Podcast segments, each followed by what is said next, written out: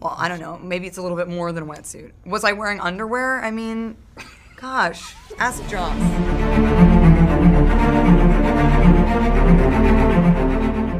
Hey guys, it is Tristan with Nerdouts Newsstand, and I am back. And hopefully, you are seeing this video on Wednesday because we need to talk about Scarlett Johansson. We need to talk about Black Widow, and it was kind of sad to see so many people fall for media manipulation and a whole bunch of tricks that they have up their sleeve. But if you didn't know, I did get a strike on my channel for bullying Chrissy Teigen. So I'm going to be very careful. Uh, no, I'm not. Let's let let's be real. No, I'm not. But what I want to talk about is all of this overblown outrage about Scarlett Johansson saying this, what she has done, how dare her. And then I want to talk about the reality of the situation because there is something you should be mad at. And we're going to go over that at the end. So I apologize ahead of time for yelling. But what I want to talk about is how the media has been treating this movie. Because this movie is not, and let me be clear, this has a lot to do with it. This movie cannot, in their eyes, beat something like Brie Larson's Captain Marvel, right?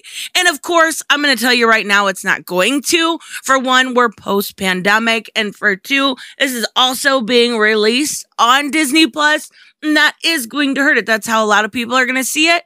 And I don't blame them. You can sit at home, 30 bucks, easy out the door, right? So I want to talk about this. Now, it's funny to see stuff like this, 2019 and then we go over here and it's the same exact thing, 2020. Just got to get that hype up there, right?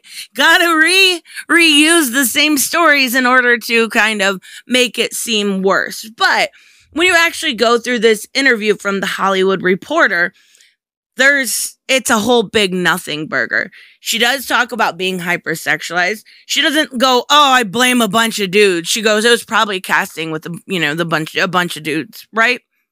because that's who casted her was a bunch of dudes. It's okay to admit when it's you're being typecast and she has. We've seen growth when it comes to the MCU. We've seen it a lot in a character like Robert Downey Jr.'s Iron Man.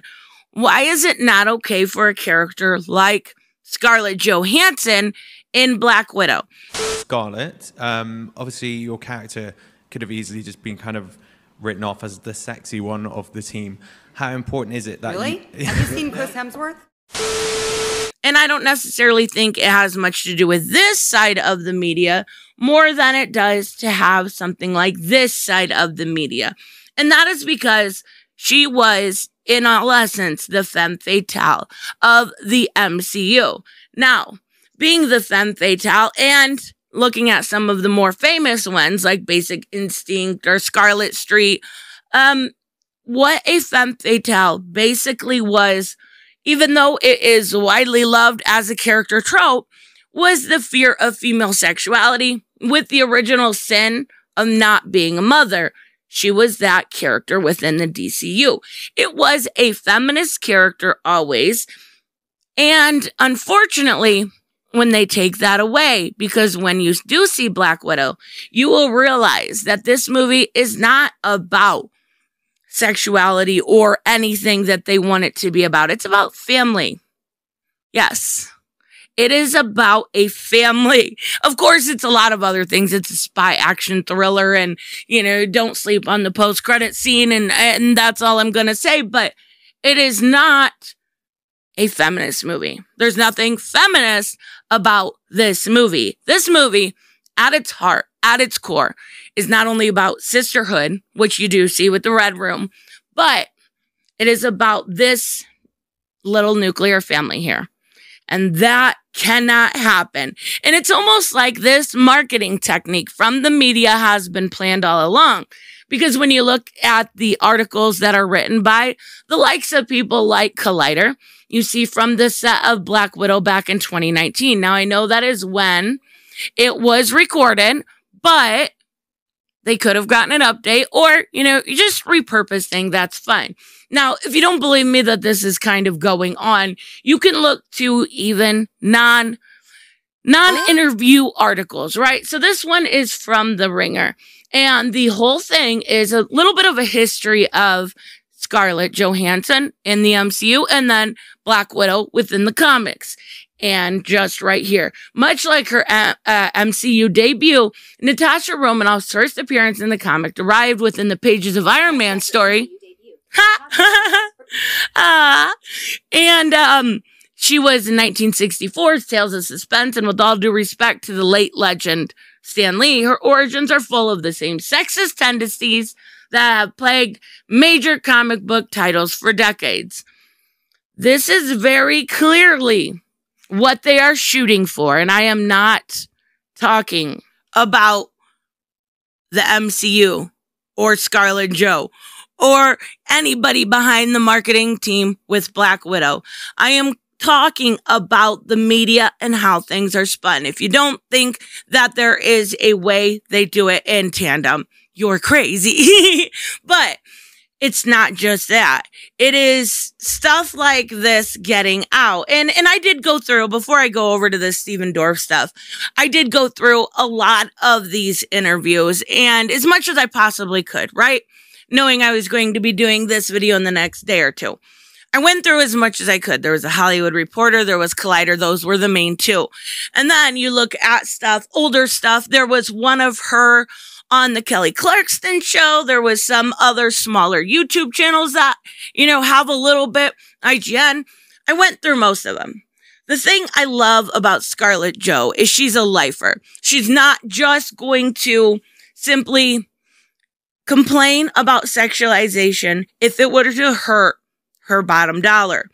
She's been in really, really indie movies. She's been in a lot of stuff that is highly praised, yet kept her cool in the MCU. So do I believe a lot of this? No, I really don't. I do believe a lot of it was framed in a way that made her talk this way. She can answer a question. She should be able to. Right now, a lot of it is, it, at least in my brain, a lot of what she's saying is explained by her personal growth, going from 20 years old to 30 something years old, and the fact that she has a daughter, putting her daughter in the position that she's probably, let's be real, she's probably been in Hollywood. We know Hollywood has a casting couch. She's probably seen real rampant sexism within that industry. We've seen it on different interviews, people asking her questions they should not be asking a woman, but won't turn around and ask the man the same, the same exact question. So I have no issue with this as of right now. I do think it's okay to, uh, you know, maybe looking at something like, well, let's look at is this the Collider interview? I I know they were going to specifically ask this. They knew exactly what they were doing because when she starts to explain her point, she doesn't remember the exact quote. She goes, "What does he say?" And the lady specifically says, "I want some." And it was there's no context around this. If you give it context, it's not a bad scene, but eventually there is a point in a woman's life where they want to be more than arm candy. Now, Scarlett Joe is an amazing actress. So I wouldn't say anyone could ever look at her as arm candy.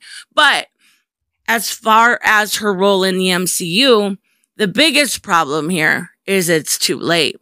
It's almost, it feels like it's too little too late. So I understand the, the main criticism there. This should have been the first all female movie, right? This should have been that movie. This should have been wedged in between two bigger movies, so you had to go see it. This shouldn't have been a goodbye. It should, she deserves more than that. I honestly think so, because I think she was a great addition to the MCU. And I still think that she, you know, does, eh, you know, in her future, she'll probably be done with the MCU, but she'll, she'll go on to do just fine things. I have no doubt about that. She's, one of the highest paid actors. So let's take a look at the Stephen Dorff thing. And yeah, I make it a little angry. So this is Stephen Dorff. You probably know him from nothing. Maybe you know him from Blade. That's that's more than likely what you know him. Oh, Blade's a Marvel movie? Okay, so we're gonna establish that Blade is one of those Marvel movies. Or maybe you know him from the Nicorette commercials. Or Maybe you know him from a Limp Bizkit commercial uh, video. Maybe you know him from that. Oh, yeah, you still have no clue who I'm talking about. That's because he doesn't matter. Anyways, I'm still on the hunt for the good shit, honey. Nobody's knocking down your door. Um, because I don't want to be in Black Widow. Nobody was asking. Let me be clear about something.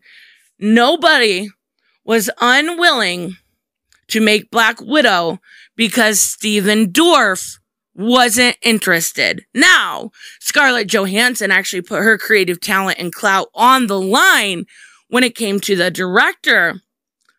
But nobody was worried about Stephen Dorff. I promise you that. So now he continues to say, It looks like garbage to me. Oh, honey. Ah, it, it looks like a bad video game. If that looks go watch the trailer, please. If it looks like a bad video game, I want to play every single fucking game you're playing. Every single one.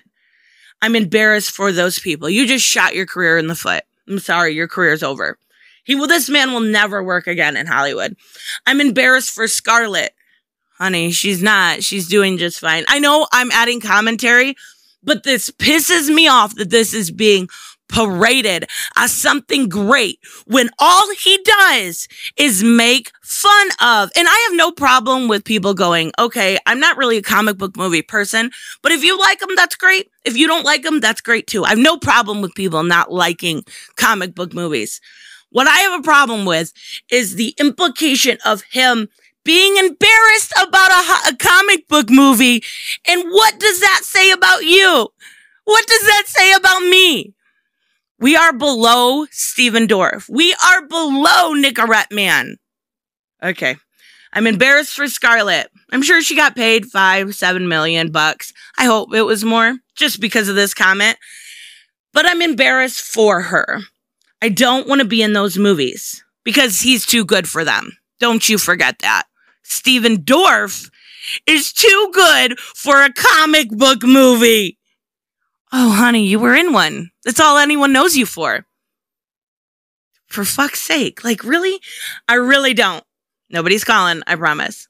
I'll find the next kid director that's going to be the next Kubrick, and I'll act for him instead. That's called a porn. That's called a fucking porn. This next kid comes up and he's like, hey, I'm the next Kubrick, but I'm going to need you to take your pants off and bend over, honey. That's called a porn. This being paraded as something good is fucking disgusting. This person made fun of each and every single one of us. We are below this fucking person because reasons. Like I've done bigger plays than your fucking Nicorette commercial.